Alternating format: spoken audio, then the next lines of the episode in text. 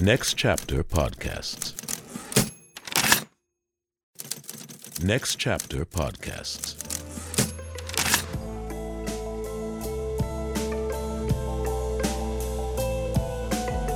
Hi, and welcome back to How I Got Greenlit, where we continue our conversation with mega producer Evan Astrowsky as he talks about the making of Cabin Fever and many of his other great films, and discusses the influence of the classic film Manhunter from director Michael Mann. Without further ado, this is part two of our interview with Evan Astrowsky on How I Got Greenlit. I would be remiss, to Evan, and I don't know if this is the proper time because I don't, even though we've been friends for a while, I personally don't know the timeline. But I think something that people should know about you and uh, that you're proud of in a way is that you suffered a catastrophic injury at some point in time. And I think it's important we talk about that. Do you want to talk about that? Sure. I mean, you know, I'm I'm very open about it. I have a I, I broke my neck in uh, when I was 25. This was 1996. So before I made my first film, I was working in New York, working in advertising, working at uh, just working, and I broke my neck on the on the beach. A wave flipped me around and um, put me in uh, put me in a wheelchair for a year. And I uh, I still I walk with canes. I walk with leg braces. I have a spinal cord injury. I will have one till uh, uh, for all my days here on this earth. It's probably in a way affecting me in ways that I it's it's difficult for me to process or to really know. But you know, when I was younger, making cabin fever, making dead in the water, it you know it wasn't that, uh, so much of a big deal. I walked with like a limp and a cane and blah blah blah. That just was part of my shtick. And you know, now as I age, it's a little more challenging for me to go places, but yeah, that's uh, that's part of my story.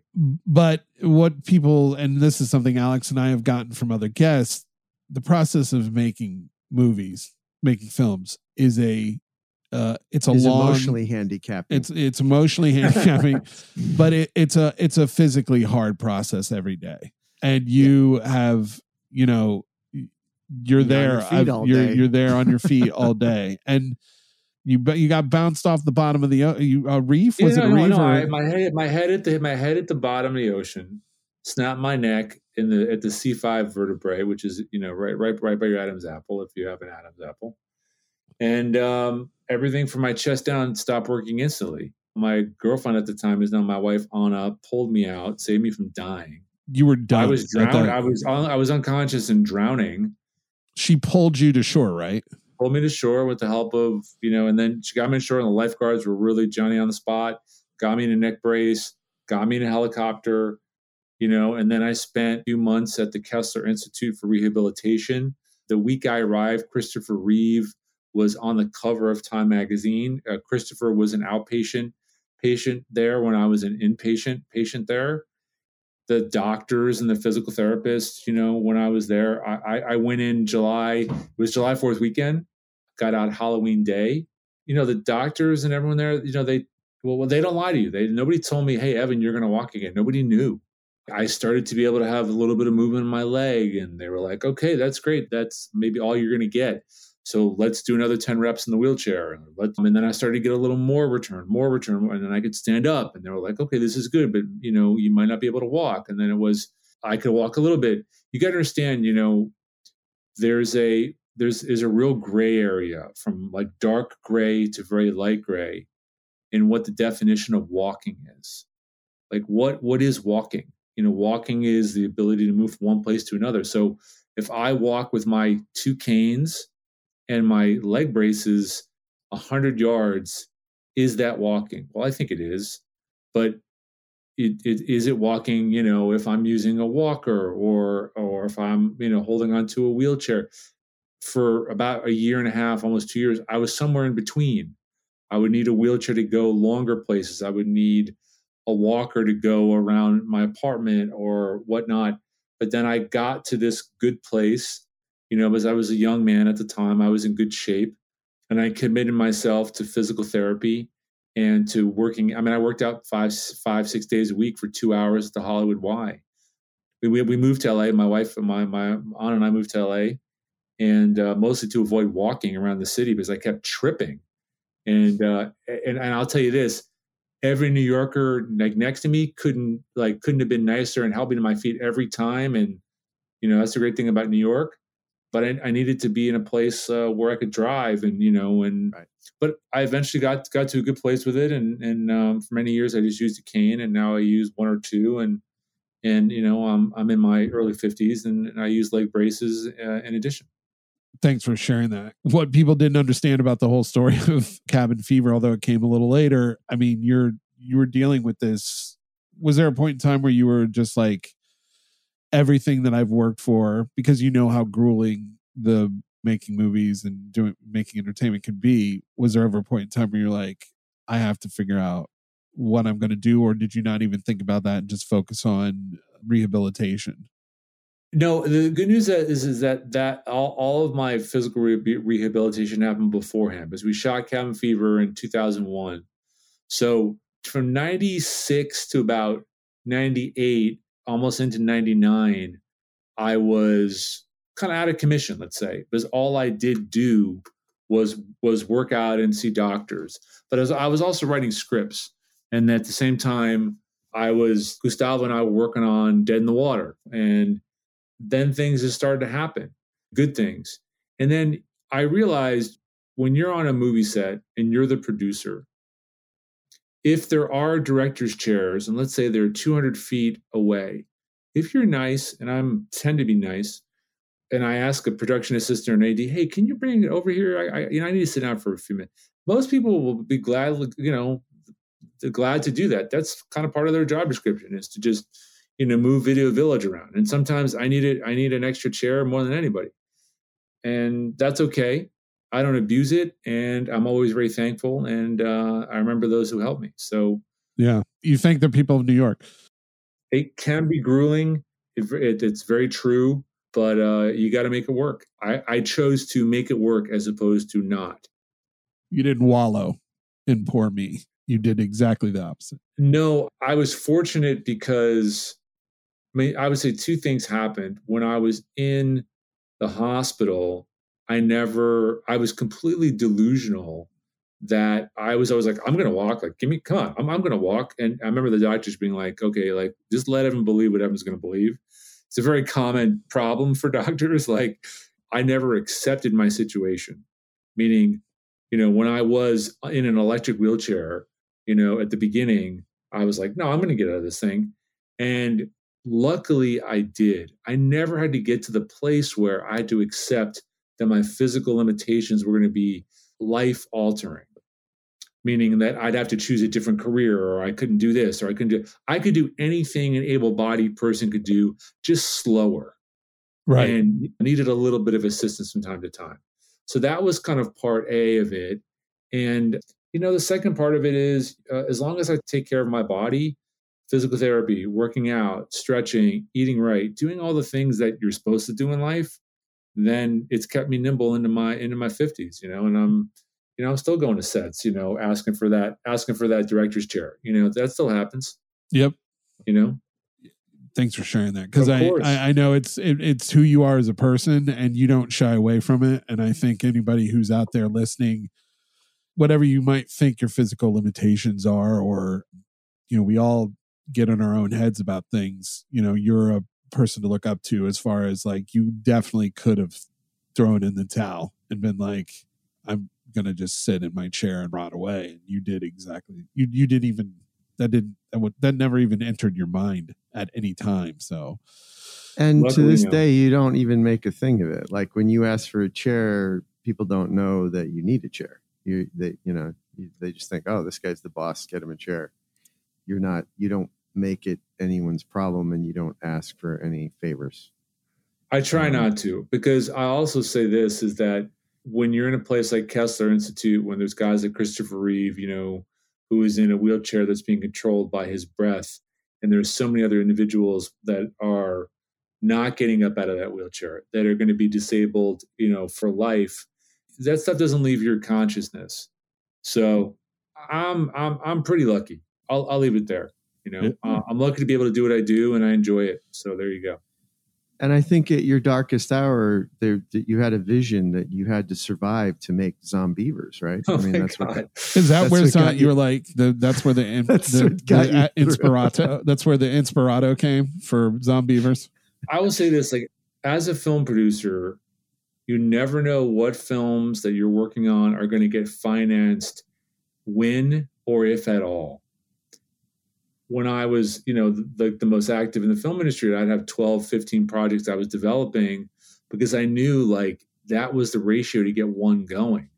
But then as I got more and more experience, I, I was able to kind of hone in on the ones I really loved and and then Mhm. you know kind of push those through.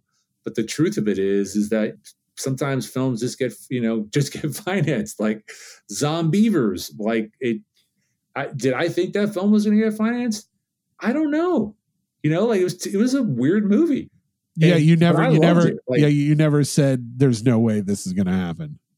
I never say that about any film because you never know what's going to happen. You I had films know. that I was fucking certain that like why is this film's going to get made and then it didn't.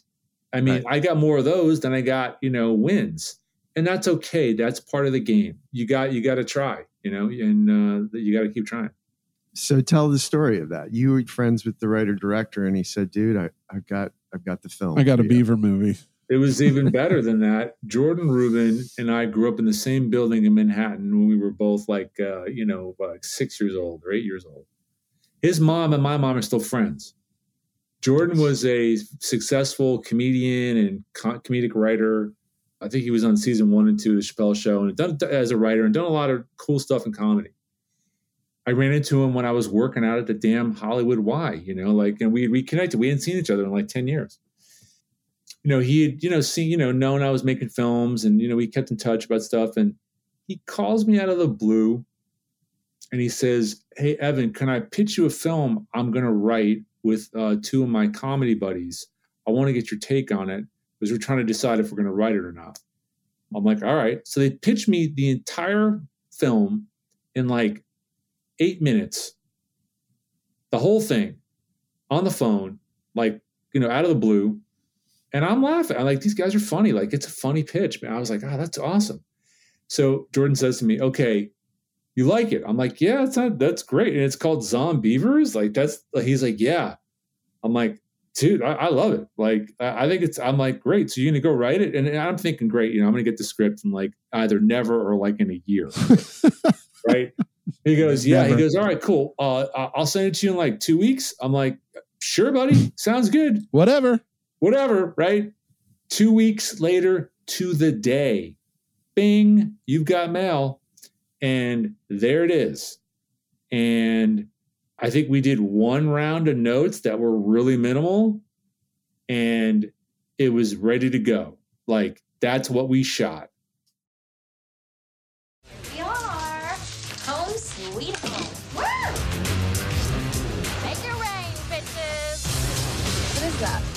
Like a beaver dam. Let's go take a look. You girls from out of town? We're staying over there at my cousin's place.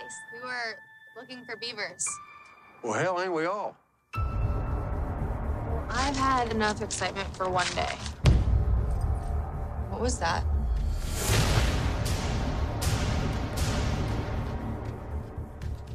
Someone in there? There's a beaver in the bathroom. We got in front of a bunch of financiers. I went to Uncle Cassian. He wanted to do it, and his money guys at the time that he had to deal with didn't want to do it for whatever reason. Long story long, we got it. We got it financed. It took about. We pitched it everywhere, and I, I thought at first I thought, oh no, this one's not going to get going either. This is so stupid. It, the script is so great, and Jordan is awesome. He reminded me of Eli, but you know, he had a much more buttoned up sensibility and, you know, his comedic chops were just so on point. And uh, we found some equity financiers. Uh, we partnered with the guys uh, at a company that's called Good Fear now. They used to be called Bender Spink. So Chris Bender and JC Spink and Jake Weiner produced the film with us. And they had a couple of equity guys, Chris Lemole and Tim Zajaros, that also produced the film with us. And it was a great experience. You know, we shot all here in LA and it's it's the film that my kids talk about the most. They haven't seen it yet because it's like it's it's a it's a hard R, but the, the title gets uh, get, gets people excited. Gets them going. Yeah, exactly. John Mayer and Bill Burr have a scene together that Jordan wrote, and then he let them improvise.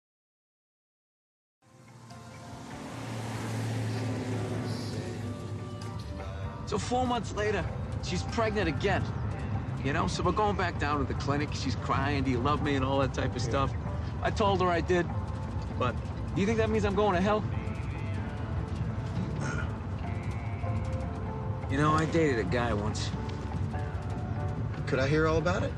I mean, there's not a lot to tell. It's like one of the easiest weeks of my life other than the sex.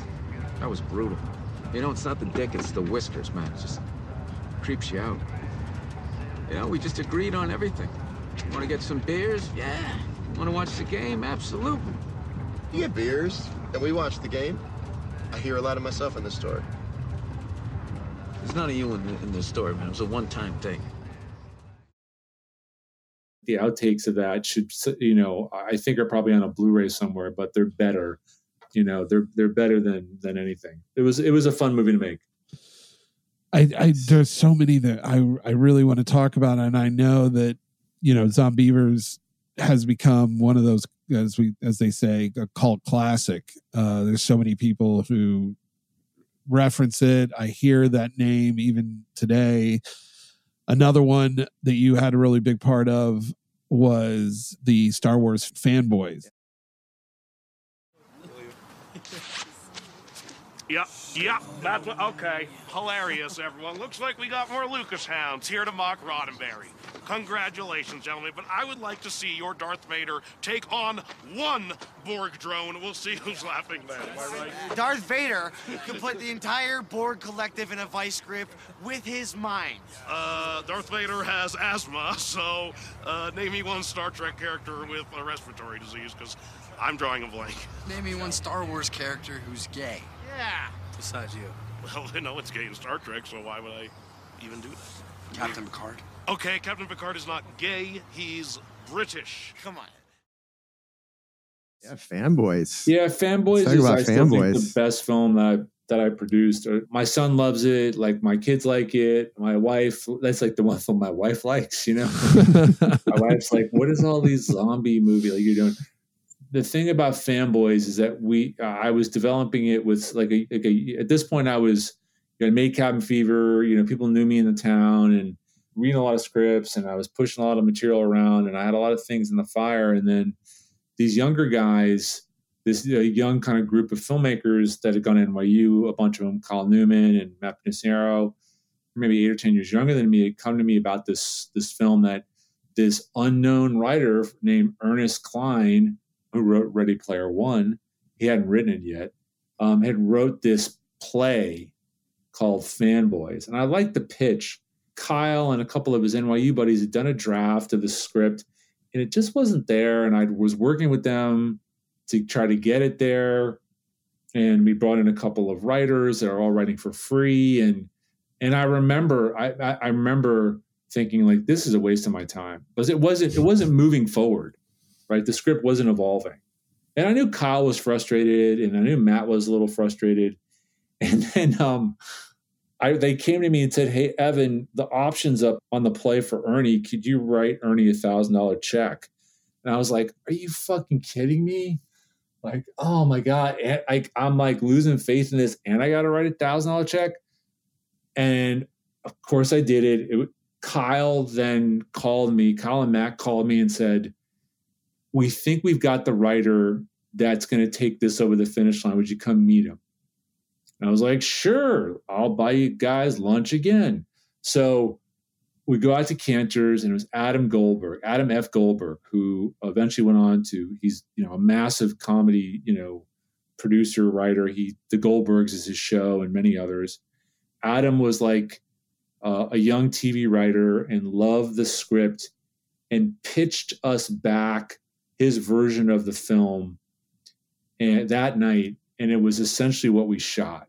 And I was like, Adam, if you can really write what you just pitched me, dude, fucking good on you. Like, I'm excited again. And he went off and did it, just wrote it. We got the draft like in a month. and it was amazing. And I was like, thank God I wrote that thousand dollar check. So, and then we were off the races, you know, and you know we'd gotten the biggest stumbling block on that film from a financial standpoint, getting it financed. Everybody asked, well, what are you going to do about George Lucas? Because you know there's like Lucas stuff everywhere in the film, and at the time, I had accepted a job as the VP of production for Kevin Spacey's production company, Trigger Street. And this was before Kevin's legal problems that are currently in the news media. And Kevin knew George through uh, through his celebrity was able to get George to kind of give us the the keys to the kingdom. And we got a letter from Lucasfilm saying from George saying, "I love the script. I support your efforts. Use anything you want. Go for it."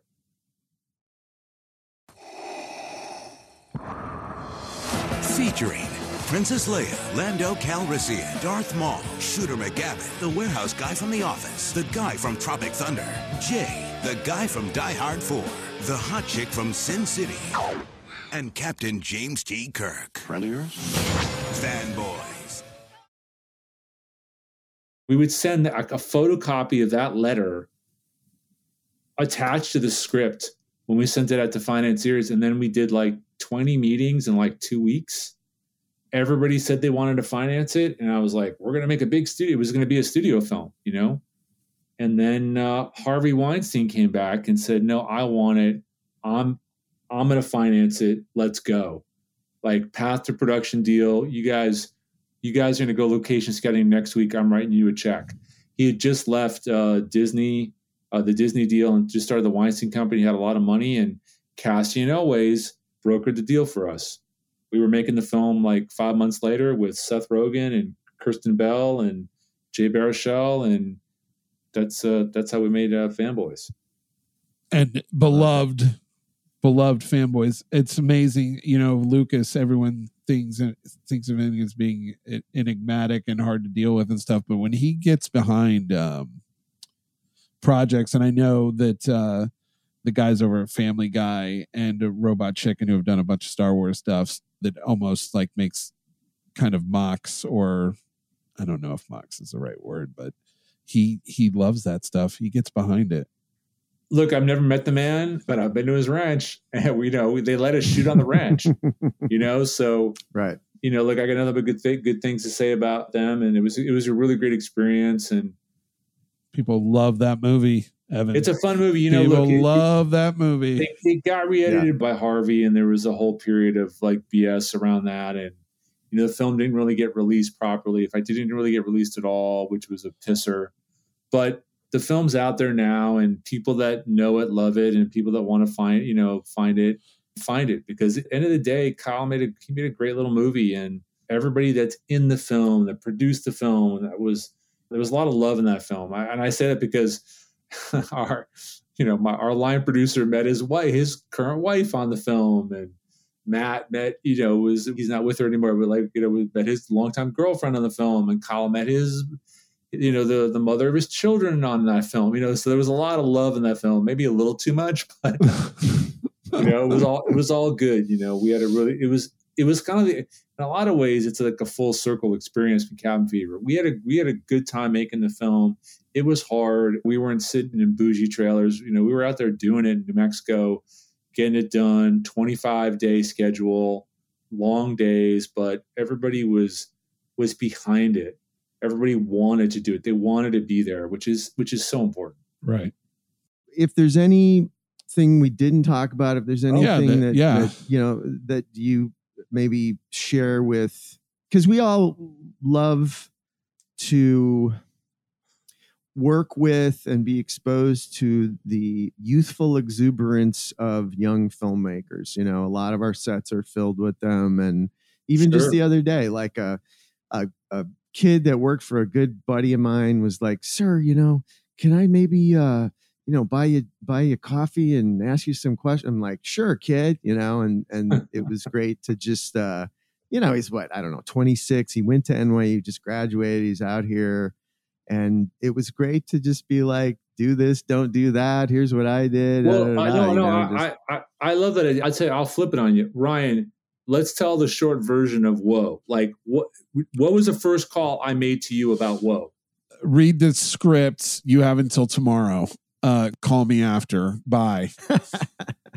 and then uh, you, Or you're out You sent me a script, and you sent me a script. Now, look, it's not a great story, but I think it's pertinent. I to disagree. young- I disagree. It is a great story. it's it pertinent has- to young it's pertinent to young filmmakers because i think a lot of people and i would agree that in today's world and market this is this is tough there was a time i think where you and i'm currently producing a movie in la right now where a young filmmaker could come out to la they could have an idea of a script they could meet people bring a team together. They could all kind of trade work in the trade of if you do this for me i'll do this for you and and, and that's how things get done. And you could do that and you could make a movie. And please you guys know this as well correct me if i'm wrong but you could make a movie like that. Well, and this wasn't and- that long ago. That's how this started. So Matt Goodhue, who I'd worked with in the commercial world, was an editor and a you know a shooter, and he was a young guy that wanted to make a movie. Yep. And I kept encouraging him, like, write a script, write a script. And he wrote, and he wrote a really cool dramatic horror film. And he calls me up and he's like, look, I've got like 50 grand. I got a camera package from Panavision or something, and I want to make this film. What do I do? Yeah. I'm beyond the fifty thousand dollar film, at least like you know right now, and I, and I couldn't see myself doing. But I said, okay, I'll tell you what, I'm I think I know the guy, and I called Ryan because Ryan had, was making some films, it was producing films, and I think I had to, I don't want to say I had to convince you, but I had said, look, I think Matt should be should make this movie like like now, and I think it's something you guys could just go do. yeah. And then I remember you had to kind of convince Matt that like, let's shoot it in three weeks or whatever it was. And he was like, what? No, we're going to shoot it like, we got to develop it and cast it. And, he- and you were like, no, no, no, you don't have the money for that. Dude, we're making this film in like a month or whatever it was. No, in fact, uh, you know, one of the things you said, and I think this is good advice. I just gave this advice to someone this week, which was I have saved fifty or seventy thousand dollars, which is a lot of money for people. Yeah, it's, a lot of- it, that's real money. It's real money. And uh, should I make a teaser or should I make a short film? And your advice is if you have the money and you can figure out how to do it, why not just shoot the movie? Just figure out a way to shoot the movie. And I gave that exact advice to someone literally three days ago. Well, that's how Woe got made because I, I said I said Ryan will know how to do know how to make this film for this amount of money. It was the right script. Yes, the, the budget sucked, but it was doable. And the long story short is that you guys made the film. It came out really well, and it was what New York Times. New York Times, uh, I forget. I'm sorry. It's It terrible. was I should like, give the like guy one a of the best horror films of the year, or filmmakers to watch. he got another he got another directing job out of it and you're like he's on he's he's on his he's definitely on his way i mean i remember reading the script and i called you back and i said wait how, i go how much money does he have and i said and i said I was like, I don't know. Here, talk to Matt. And we Yeah. like patch that in, and I'm like, go. You know, like let's go. I said, I think we can do this, man. I said, look, I'll go on. I really like this. Look, I, these guys know me. I'll just share this. I, my life has been affected by suicide.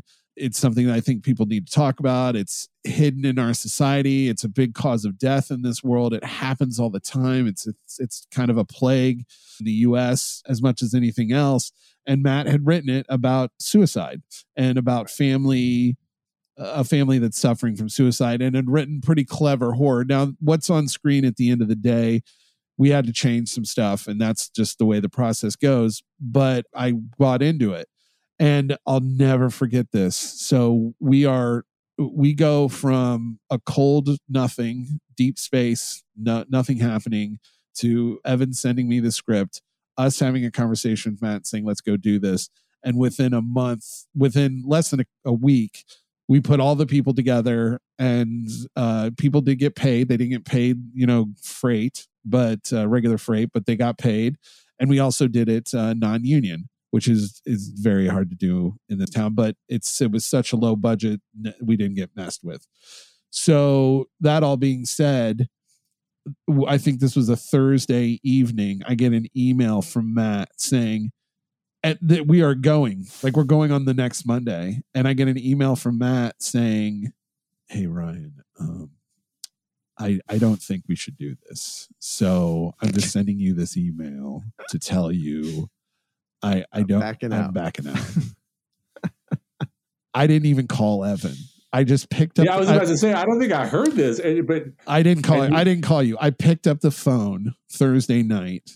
I said, "Hey, thanks, thanks for answering the phone." He's like, "Yeah, are you calling me about the?" E-? And I, I stopped him. I said, "The email," and he said, "Yeah." And I go, "Uh, "You could have at least had the spine to call me and tell me on the phone instead of sending me the shit email that you're backing out of this, you quitter." And I really just got pretty bully. I, I bullied him into making it. good. It, that's what producers have to do. I- you, you did the right thing. Yeah, I bullied him into making it, and after Shudder, Shudder bought the movie, and basically we paid back our investors. I think Matt made his money back. Hopefully, yeah, I think I'm, I'm pretty sure. He look, whatever it is, it was his first film. We paid investors back. And it got bought by Shudder. It's available out there. It's sold, and it's a it was a seventy thousand dollar movie. and you know the best thing about it is it's good. It's a not a bad. It won a lot of awards. It won a lot of awards. It's really hard to do at that budget level. Impossible. So kudos to Matt and to you. You guys did a great job. but I had to drag that young young young lad kicking and screaming. I mean, we had a real. I bullied him into making it, but there was a time I, I'll never forget this. He said, "Ryan, there were ten thousand times on this movie where I should have listened to you," and I look back now and go and say I just want you to know I should have taken your where you said do B and I did what I wanted to do. I, I should have done what you said. But that all being said, I want you to know how much I appreciate the fact that you bullied me, physically bullied me into making this movie. Look, some directors need, you know, a stronger hand. Some need, you know, to get out of their way. Every every director is different. Every filmmaker is different, and every film is different. So, you know, you you brought to Matt what he needed to help him in the way that would, you know, Uh, help the film. And That's he, our job. yeah, I mean, he's a fantastic young, he's a fantastic young writer. He's a fantastic editor. Like he's kind of a guy who can do it all. And that's sometimes what you, that's what you need when you're young. You need to be able to make titles and be able to edit. Yeah, it was a great experience. I really enjoyed it. I really liked the movie. I will say this also, we were talking about film festivals earlier. One of the biggest issues, I think, is that, you know, we submitted to South by Southwest and Toronto and uh, Sundance and all that. And I think we've had conversations, Alex and you and I had had conversations about submitting to these places because it's really hard for films like hard. that to get into those things. And you have to pay money to do that. And nobody tells you that. They say, go make your film, young person. And then you go, okay. And then you get enough money to make it. And then you have a finished film, thank God, or maybe, you know, a lot don't, but you get it done. And then it's like, now what? Yeah. And there's a whole like sharks waiting for you to jump in, like, oh, more product that we can take advantage of. It's kind of like you're a prospector out and you know, you're Daniel Plainview and you you bring in your, you know, gold nuggets to the town and they're like, We're gonna take everything, kid. Just wait, you know? And the crazy thing is, is that there's no just to write a film. And this is what I, I have friends who who've made movies. They've written stuff. They've filmed the stuff. They've edited the stuff, but they don't like finish it. They don't finish it. And it sits on hard drives and they talk about it. And I'm like, uh, the one thing I said to Matt was, I, I'm going to kick you. I'm going to drag you kicking and screaming to start this. But once we start it, we are not stopping till it's done. And we worked hard together for a long time to finish that movie. And and it's not for everybody. But it is you know it's 78% on rotten tomatoes. It got written up in the new york times. It didn't get into the big film festivals but that's it's hard for that a film like this to do but it did the film festivals that it did get into it cleaned up. It did a great Yeah, it, yeah, it, cle- it cleaned up and i'm very proud of that but it is i think evan to your point if you have a script if you if people read it and say you got to do something with this and if you have any type of funding whatsoever just go out why aren't you i think what you said to me that that first conversation is why aren't you making this right now you have like figure out a way to make it and make it and that's true because no one is handing directors uh jobs Yeah, I mean that's that's kind of what I said to Matt. I was like, "Look, I'm missing something here. You have the money, you got a camera, you got a house, the, you already have the lead actor. Like, what you just need somebody who could put it together. Great, hold on, I'll, I got the guy. Ryan, Matt, let's go. And then you guys were like making the movie. So, yeah. And in some ways, by the way, in some ways, that's kind of what happened with Alex in Hollow Body. I mean, that's yeah. that's exactly, you know, Alex is high voltage. right, released as high voltage, but uh, it will always be Hollow Body to me. Uh, like know. it's that's the thing is that Alex fought to get his financing. Like these are all this all goes into the 1% of the 1% conversation that I had with Matt and I have with everybody. It's a 1% chance you finish finish a good script. There's a 1% chance you actually get the money to film a movie. There's a 1% chance you're going to actually film it and complete it. There's a 1% chance you're going to edit it and put it all together. And the reason the it's 1% is because people just quit. They just can't. It's a long exhausting road. People don't no- understand. yeah. People like even family members, and I'm sure you guys have run into this. There are family members out there who are like, uh, when's that movie coming out that you like they don't understand that this is a two about it. year process, maybe even three, like Minimum. minimum. I mean, look, here's here's the flip side of that, Evan. The positive side. Is cabin you still getting checks for cabin fever? That's what they tell me. They're getting small, uh, you know, but And it's all good. But, but but it rebooted. It Yeah. rebooted. It sequelized. It keeps going. Yeah. So if yeah. you get the lottery ticket of something that you guys were in the you guys were in the And woods, twenty years later, the the woods of suffering is still Carolina paying off. ran out of town. Oh my like, God. Yeah. I, I like if you get that, if you make it, for me to run out of town. But you know what I'm saying. I mean, No, that's what I, I- I this is. do. And and by the way, what kind of risk was that to go out into the woods with two hundred fifty thousand dollars of of Mr. Fullick's money and not even know if you had the money to finish it? Like that is Yeah. you got to like yeah, this let, is let, let, let alone get paid, which we weren't. But but it's all true. So those are all you know. All, all those lessons are applicable. yeah. Please join us for other episodes of How I Got Greenlit, including our amazing conversation with mega producer Craig Perry as he discusses just how hard it is to make a living in the business of show. I teach classes. I take them through this entire spiel. It's about 15 minutes long where I describe the process of finding a piece of material. And I go through the class and cast every member of the class as you're an executive, you're an agent, you're a director, you're an editor, so that they all feel like they're participating in what is usually a seven year process. Yeah, that, I think a lot of people sale of the understand that. script to getting it made and which the producer gets paid nothing in fact the moment that makes the class usually gasp with horror is i say you worked for let's say 15 months getting the script to exactly where it needs to be with this guy who's still living in his parents basement. But the script is great. Oh my god it's sold for three against six $300000 how much does the producer get? Nothing. Mm-hmm. You get zero. And they just say well how do you live? I'm like ain't that the bitch? Ain't that the treasure? That's the challenge.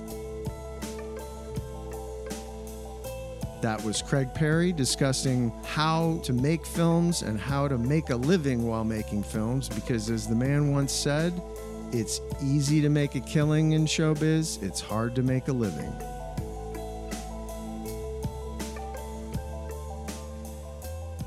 Welcome back to How I Got Greenlit. I'm your host, Ryan Gibson with Alex Keledjian. We're here with Evan Astrowsky, producer of Cabin Fever and many, many others. And we're going to go into talking about the film he brought us today, which is Michael Mann's Manhunter.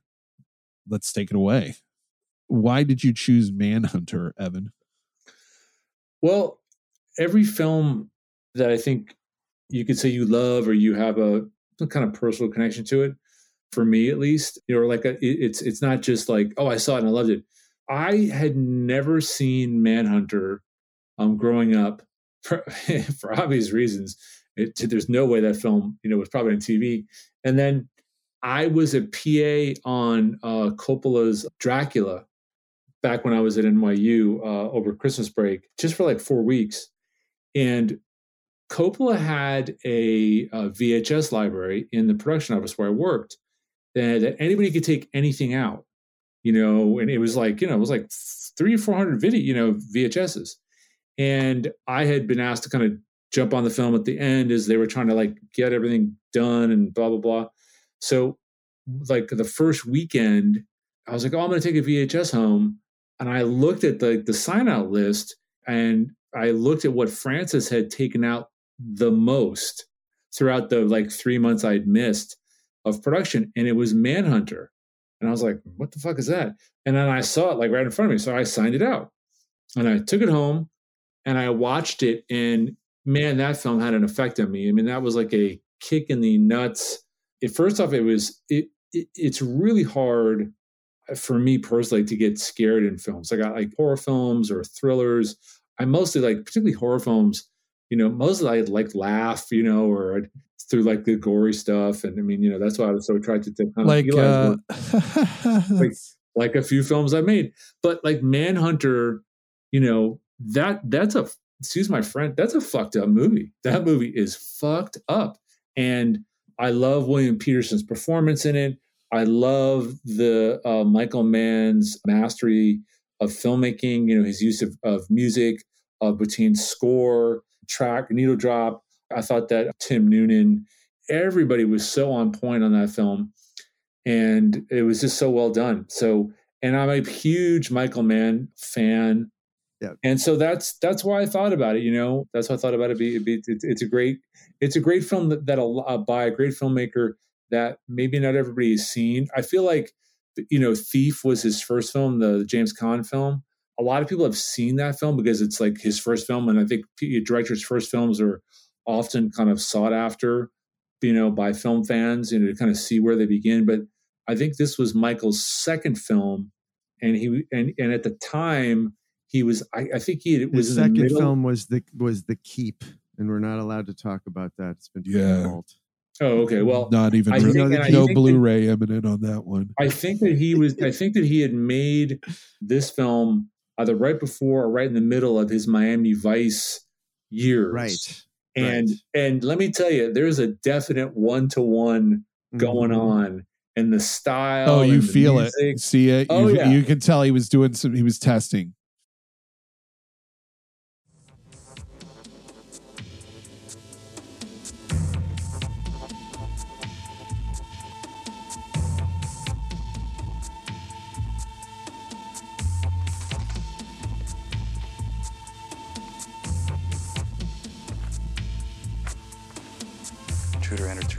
Sliding door. Nationwide victims. Yeah, this is Will Graham of the FBI. One killer. This is what the subject's teeth look like. Whatever the tricks he learned, you know, with Sonny and Crockett are like all over this film. And by the way, I fucking love Miami Vice. Yeah. I fucking love that. Yeah, show. Absolutely. Yeah. It's So- that was the. Um, I don't want to get too. Uh, we should have you back and talk about Miami Vice, but you know, like the seven minute Phil Collins. what's his Oh, name? on. Driving in his uh, Yeah, his in the Ferrari. Yeah, Like- that Yeah. was never Which done before. Is the definitive use of that song. Everyone else who came after, Suck it. is- including Todd Phillips. yeah, the Mike Tyson punch, right? Right. Yeah. By the way, some a little history, and Alex obviously being our vault of uh, film history. The first chapter in the Hannibal Lecter series is that? Am I right, Alex? Yeah, 'Cause, uh, so doesn't this Brian, was originally uh, a book called Red Dragon. Yep. And I think it was Dino De Laurentiis uh, picked up the rights, and still to this day, re- his company retains the rights of all the Thomas Harris Lecter book, Lecter verse, if you will. And yeah, he was the one who said, "No, that's Red Dragon. What is it? What is it? Are we making a sword and sorcery movie? Right. It's got to be Right, right. Are there elves in And- this? Yeah, and uh, kind of anointed man. I mean, Dino is a, a really interesting figure in film. Some people love him, some people hate him, but he is the guy that gives Michael Mann his first real budget, his first studio film. He's the guy who gave David Lynch uh, a break with Blue Velvet. He's a guy who gave the Wachowski brothers their first film with Bound. Say what you will, but the guy He's not afraid talent. of Yeah. of supporting that some crazy visions. yeah i mean and and let's just talk about the film in a macro i mean arguably i think that the creators of csi and every copy of it owe michael mann a residual check Yes. this was the first time we saw modern day forensics that was not quincy md the sort of high tech science of reading the fingerprints that you can't see with the naked eye and the lasers and Yeah, the this true. and the that and all that sort of bringing in all these like incredibly smart people not it's not a detective you know it wasn't the usual like well my intuition tells me this guy is guilty. It was using high tech and you know modern communication and i remember it was the first time i saw fax on a plane.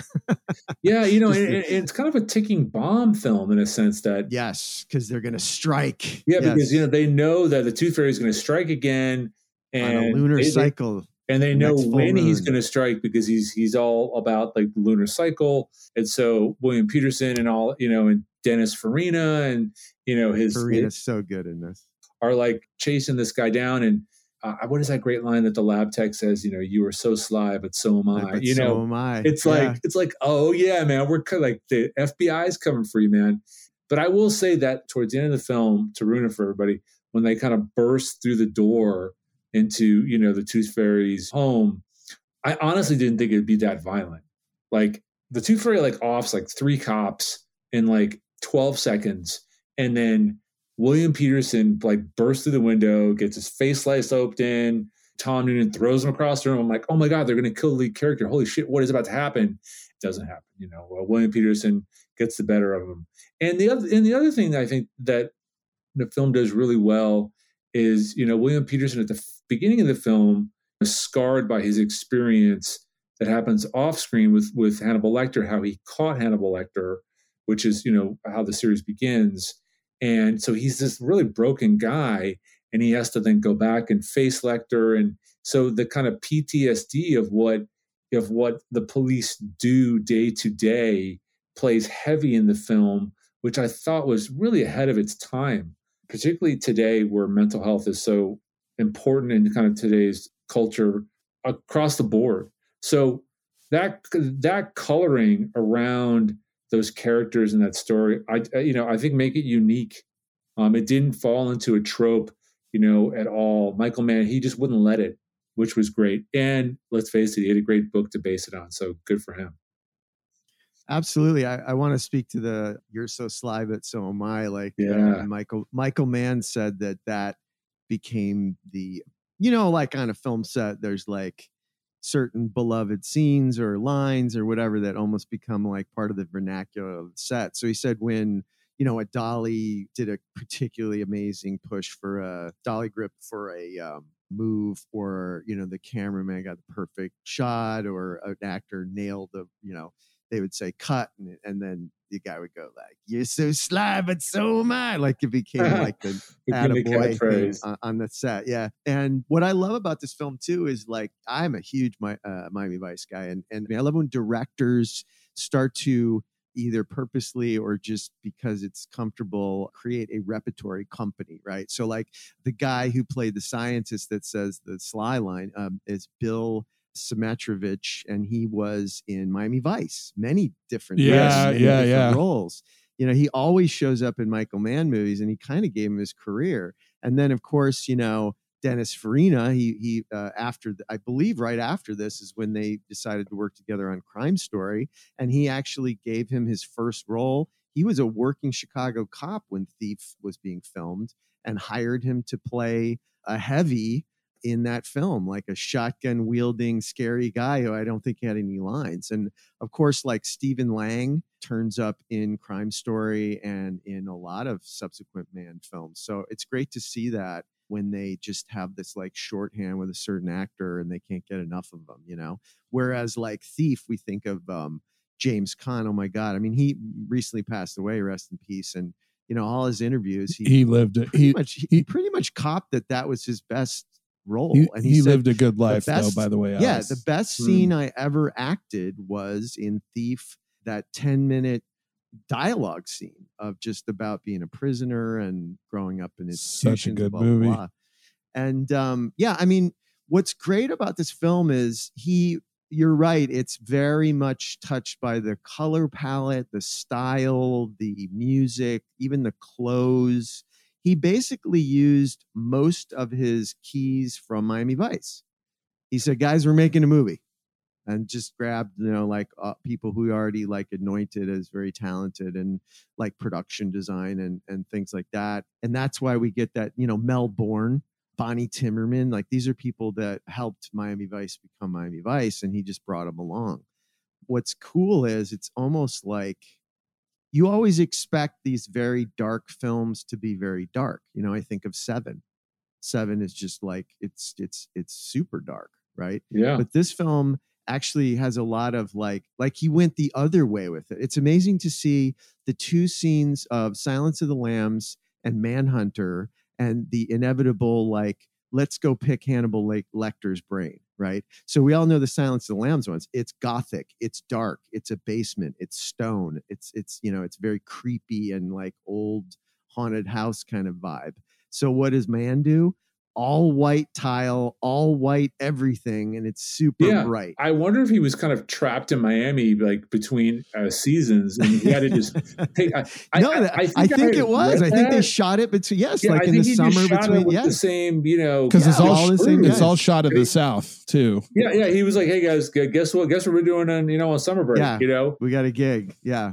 you know, one of the other things for me, you know, because I found out about it through through working on Dracula. I when I watched Dracula, I'm like trying to figure out like like what did Coppola see in that film that he applied to Dracula, which is another film anybody could say, you know, is a great B side of one of Coppola's films. What is it that that he saw in that film? And I started to think, well, is it how he structured Gary Oldman's character? You know, is he kind of like a 17th century serial killer? Is he like that demented, and demonic, and you know, like what's going on there? That's a harder one to one to really connect those dots.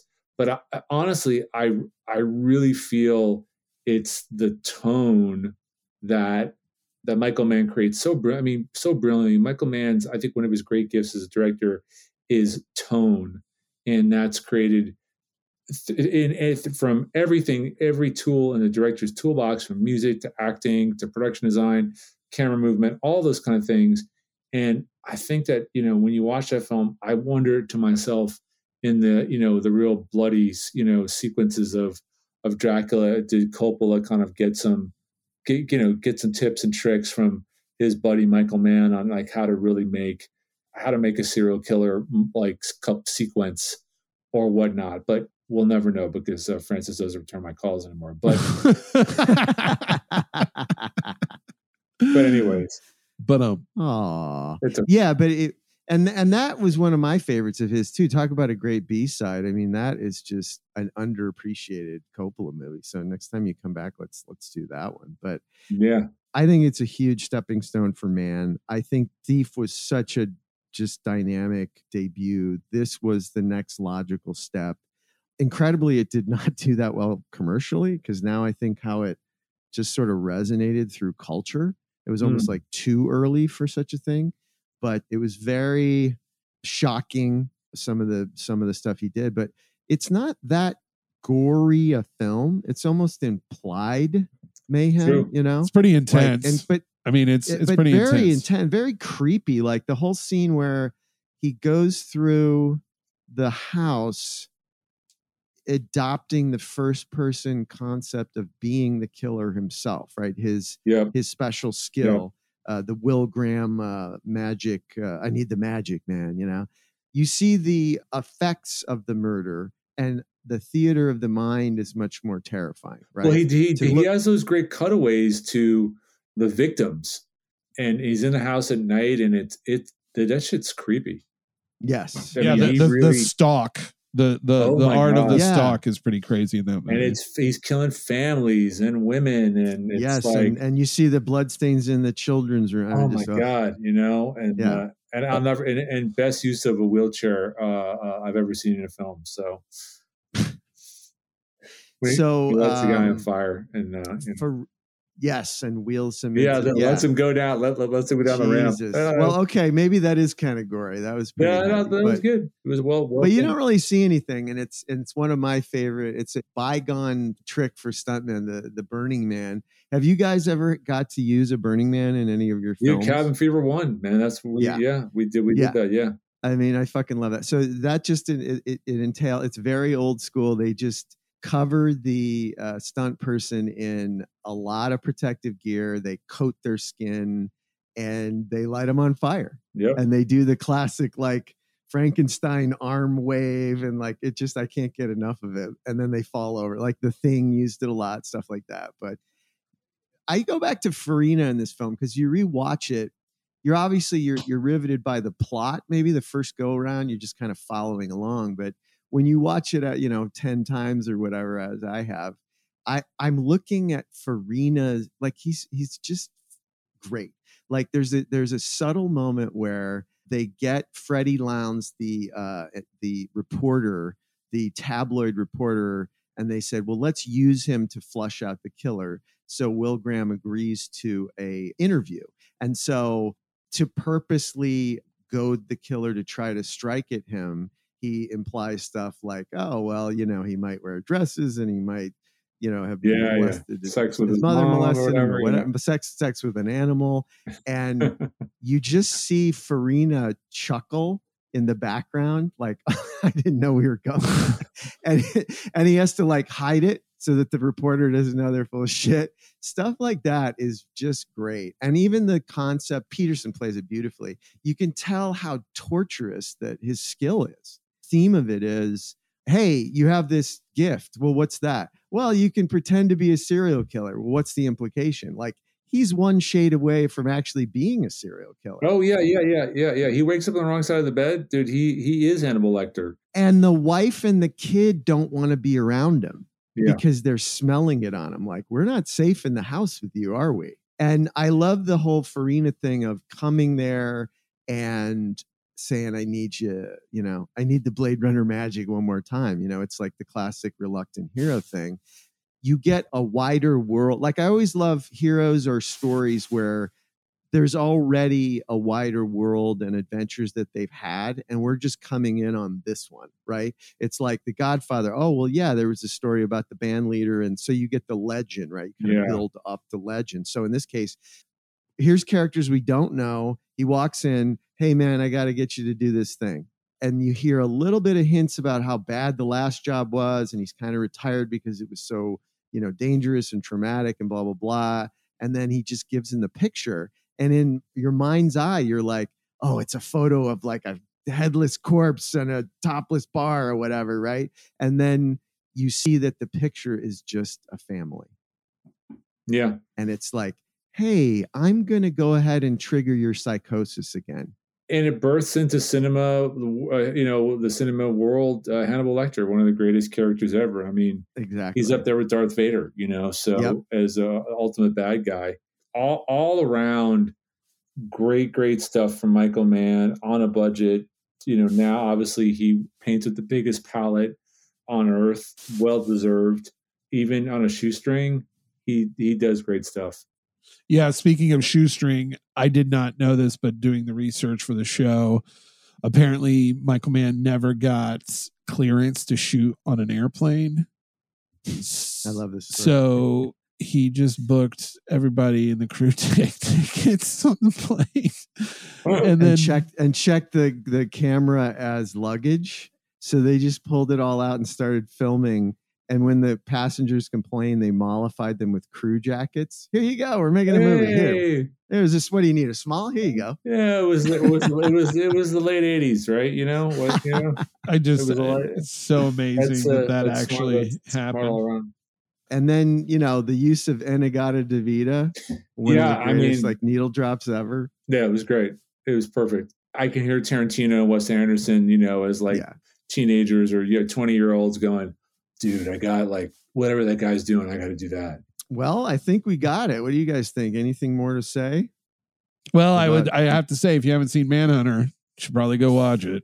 It's Well, freaking- don't listen to us, man. good. Stop what you're doing. Yeah. Like, we just ruined it for you. But um, Well, we didn't- It really is something to see if you're a Michael Mann fan. Um, it is the connective tissue between uh, Miami Vice, Thief, Heat, and pretty much his whole oeuvre of like troubled men with you know on a mission. And if you're currently in film school looking for a thesis topic, somebody tried to connect the dots between Dracula and uh, and Manhunter because uh, I, I, I would love to read that paper. Yeah, just just so you know, you have inside information that Coppola. The one thing he, it was Co- Coppola checked out. The movie he checked out the most was Manhunter. Right? Is that what you're saying? True. Yeah, it was. it's funny. I was because because I remember the uh, one of the other films I took home was Yankee Doodle Dandy, like next week, right? And it, because I was like just trying to mimic whatever Coppola was taking Yeah. home, and I watched that film and I was like, why the fuck am I watching? this? and you know what? You know why? Because it's just a great piece of entertainment. And then you know what? I think probably Francis just wanted to, you know, kick back with a bottle of red and just be like, you know, who doesn't love Spencer Tracy dancing, playing uh, Cohan? James Cagney. James Cagney, thank you.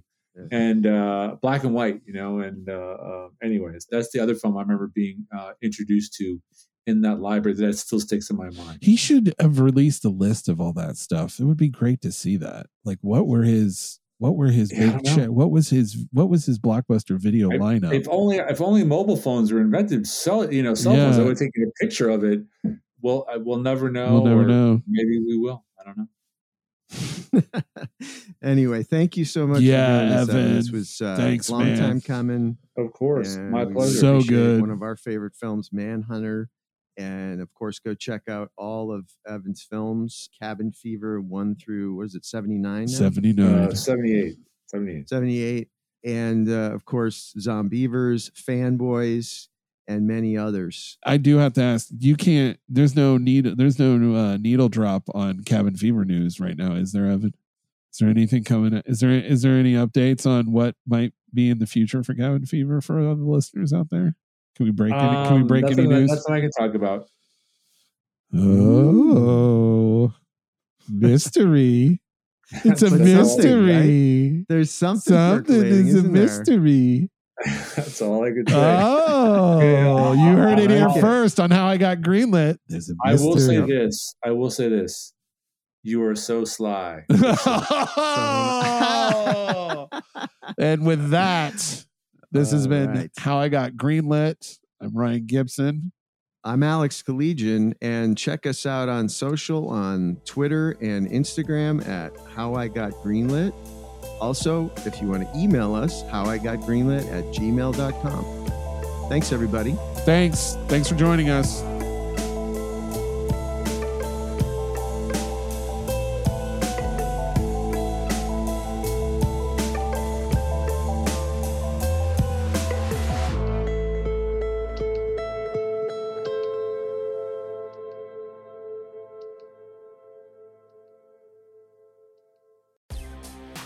Porn, Satan, drugs, therapy. It's not just the list of what I'm up to this weekend. I'm comedian Kiki Anderson, and those are just a handful of the taboo topics I've poked and prodded at so far on my podcast, Indecent, the show where we peel at the wallpaper of polite society. Each episode digs into the dark underbelly of our culture to dissect the things we aren't allowed to talk about around the dinner table, featuring conversations with comedians, activists, journalists, academics. They all help me figure out the who, what, and why behind what is and isn't acceptable behavior. Indecent with Kiki Anderson, where NSFW meets LMAO. Mwah.